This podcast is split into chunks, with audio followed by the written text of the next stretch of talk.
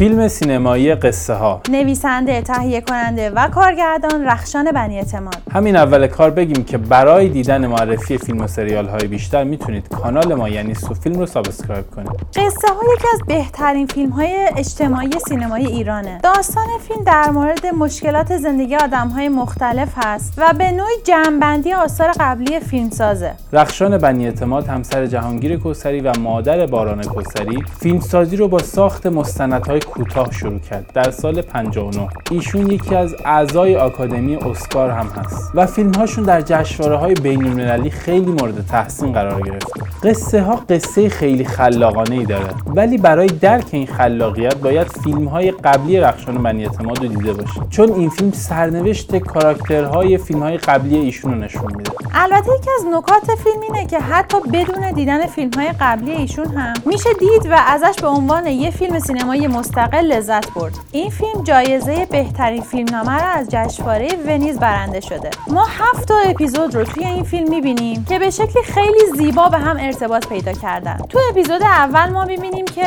کاراکترهای زیر پوست شهر چه سرنوشتی پیدا کردن. معصومه که به خاطر فرار از خونه تبدیل به یه دختر خیابانی شده.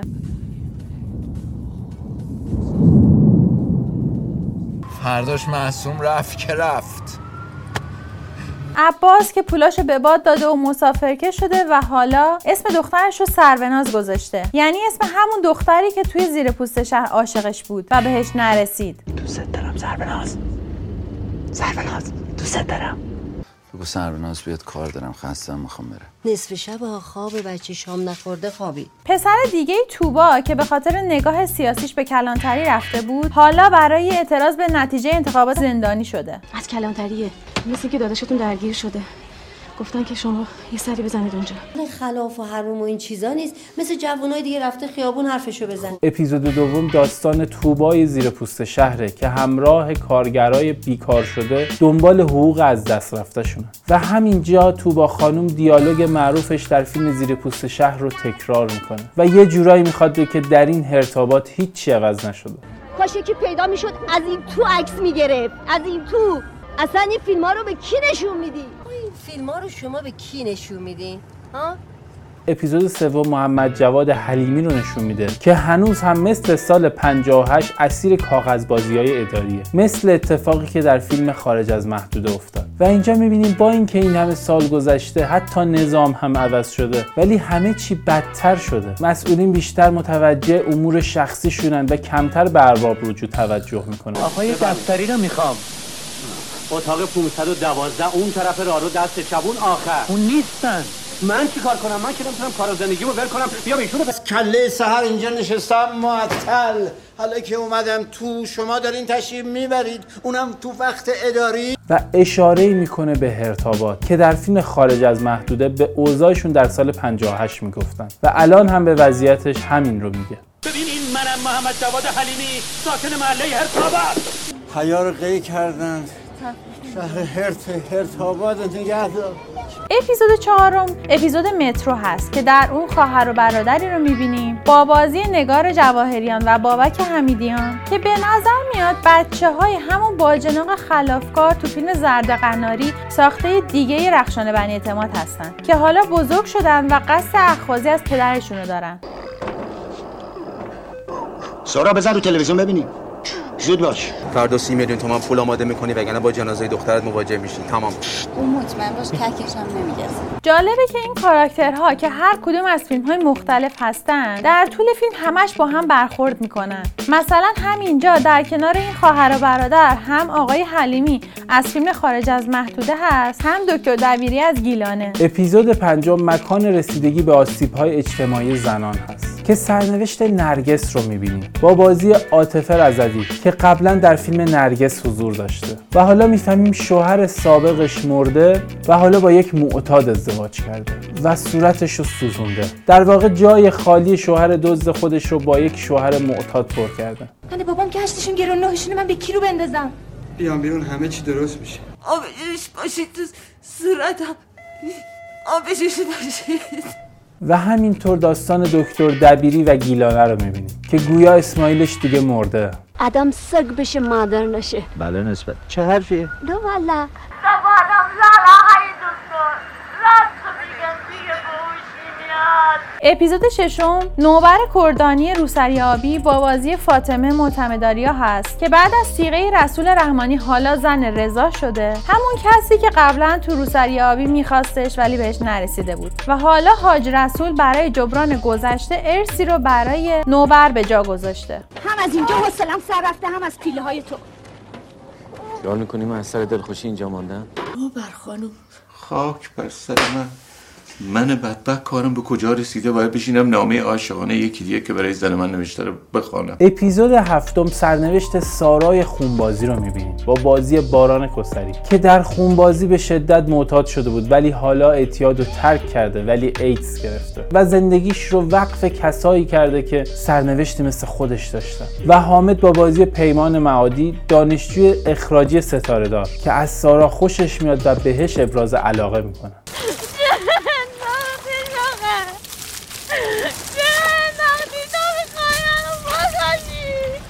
نه ترس جواب بده از چی بترسم نه نمی‌دونم از. اینکه به یک کسی تو شرایط سارا میشه اصلا همچین چیزی رو گفت یا نه. و در آخر هم اون فیلمساز با بازی حبیب رضایی که به دنبال ساخت مستند از مشکلات شخصیت های فیلمه. اما خودش هم با مشکل مواجه میشه و دوربینش رو می‌گیرن و پاک می‌کنن و نمی‌ذارن بسازه. و جمله کلیدی فیلم در آخرش گفته میشه که هیچ فیلمی هیچ وقت تو هیچ کمدی نمونده. بالاخره یه روزی یه جایی دیده میشه. چه ما باشیم چه نباشیم. هیچ فیلمی هیچ وقت تو هیچ کمدی نمونده. بالاخره یه روزی یه جایی دیده شده. چه ما باشیم چه نباشیم.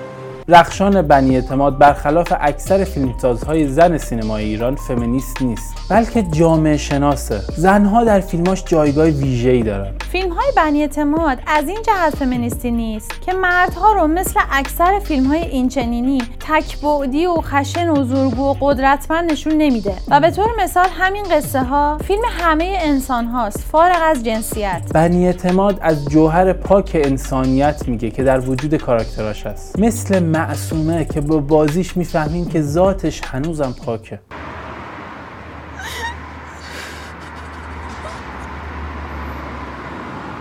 یا حتی شوهر دوم نرگس با بازی خوب صابر اول که به خاطر ذات خوبش گریه می‌کنه و طلب بخشش می‌کنه. نرگز از دستم ندارم خدا شاهد از دستم ندارم من نمی‌دونم چی شد بنی اعتماد می‌خواد بگه که انسانها پاک هستن و اگر شرایط زندگیشون عوض شه اون گوهر از دست رفته رو پیدا می‌کنه. اینکه بنی اعتماد تو تمام فیلمهاش به مشکلات جامعه و مخصوصا قشر پایین جامعه می‌پردازه شبیه یک موتیف در تمام کارهاش و به طور کلی دغدغه اصلی ایشون در فیلمسازی شده. شاید به نظر بیاد که در فیلم های بنی اعتماد کاراکترها هیچ موقع سرنوشت خوبی ندارن و کلکسیون بدبختی هستن. و این وضعیت اصلی فیلم های بنی اعتماده. نه تنها همه چی بده بلکه بدتر هم میشه. اما برعکس کسایی که فکر می‌کنن این فیلم سراسر سیاهی و ناامیدیه ولی از عشق و امید هم صحبت می‌کنه. و تو اکثر اپیزودهاش عشق جریان داره. که نقطه کمالش اپیزود آخر هست. و همینطور صحبت های حبیب رضایی در پایان فیلم که نشون از امید داره. به طور مثال در آخر خونبازی به ما کورسوی امیدی نشون میده. جایی که دوربین از کاراکترها دور میشه. و ما برای اولین بار تو این فیلم سیاه و سفید پرتقال نارنجی رنگ که نشون از بهبود اوضاع داره رو می‌بینیم.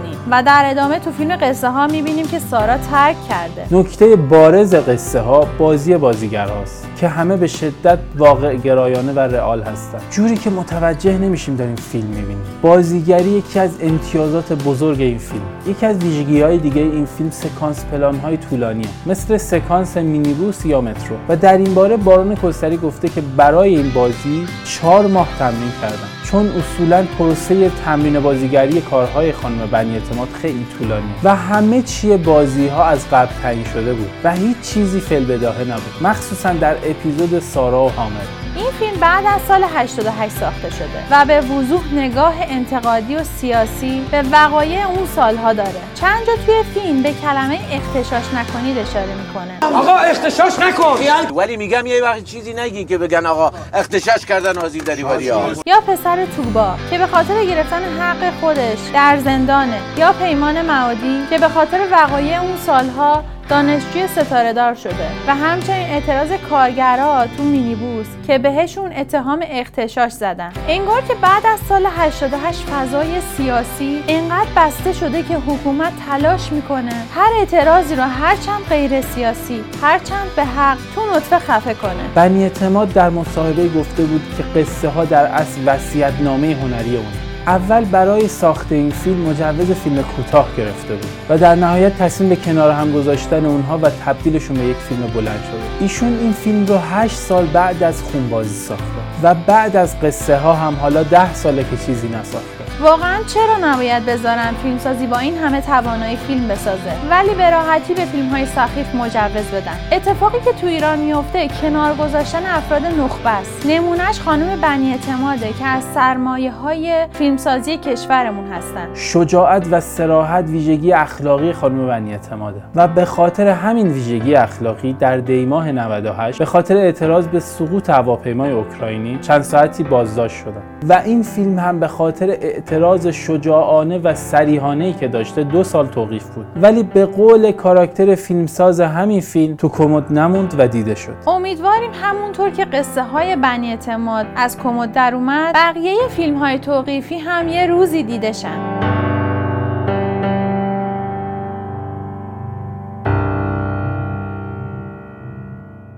برای مشاهده این پادکست به صورت ویدیویی با آیدی یوتیوب ما سوفیلم و یا آیدی اینستاگرام ما سوفی underline couple مراجعه کنید.